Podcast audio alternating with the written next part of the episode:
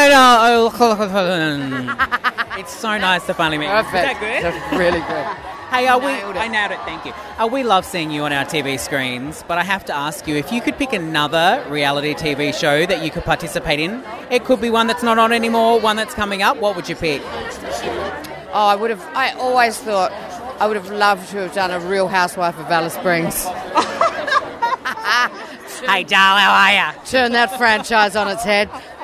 Oh my God! Please, can we make that happen? That would be hilarious. You're, Come on, let's make it happen. Come on, Somebody's Foxtel. listening.